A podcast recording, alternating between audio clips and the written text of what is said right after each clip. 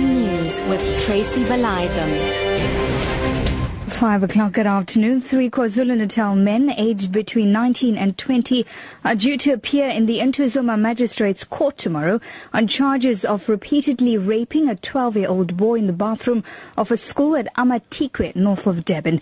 The three were arrested two weeks ago. The rapes occurred over a number of months. Police spokesperson Major Thulani Zwane says the boy was allegedly raped several times. Uh, these suspects were arrested by the Inanda Family Violence Child Protection and Sexual Offences Unit after they were linked to the raping of a 12-year-old boy at the Inanda area. Uh, it is alleged that this boy uh, has been raped by these suspects from January up to September this year. A case of rape was opened by Inanda Police for further investigation. The Violence and Offences Unit took over the as a uh, result of the initial arrest of three suspects.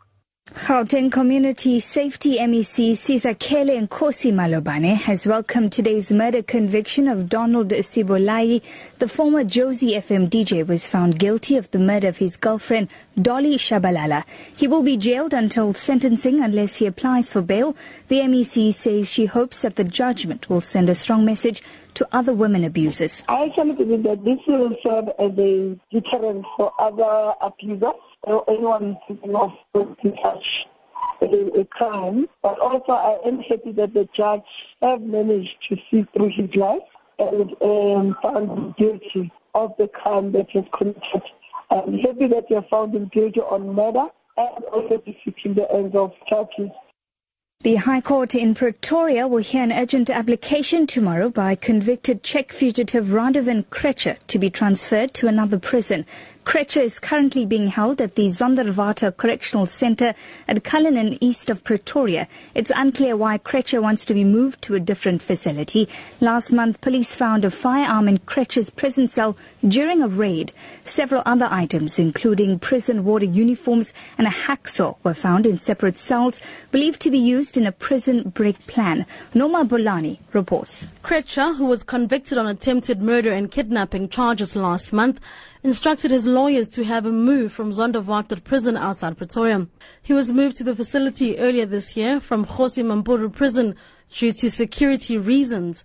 It was believed at the time that he was moved because officials did not want him in the same prison as George Louca. Louca died shortly afterwards. Krejcir has laid numerous complaints about the poor conditions in prison. However, there have been numerous reports claiming that the Czech fugitive is living in luxury behind bars.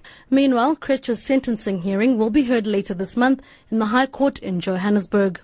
Abroad this afternoon, the South Korean government has announced a controversial plan to replace the current variety of history textbooks in some schools with a single state-approved text.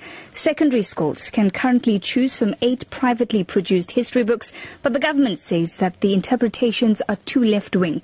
The BBC's Kevin Kim reports. A panel of government-appointed history teachers and academics will be selected to write the new book with an emphasis in the foundation of the country 70 years ago.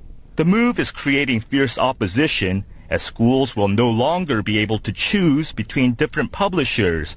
And from 2017, only a state-prescribed version of history will be taught to school children.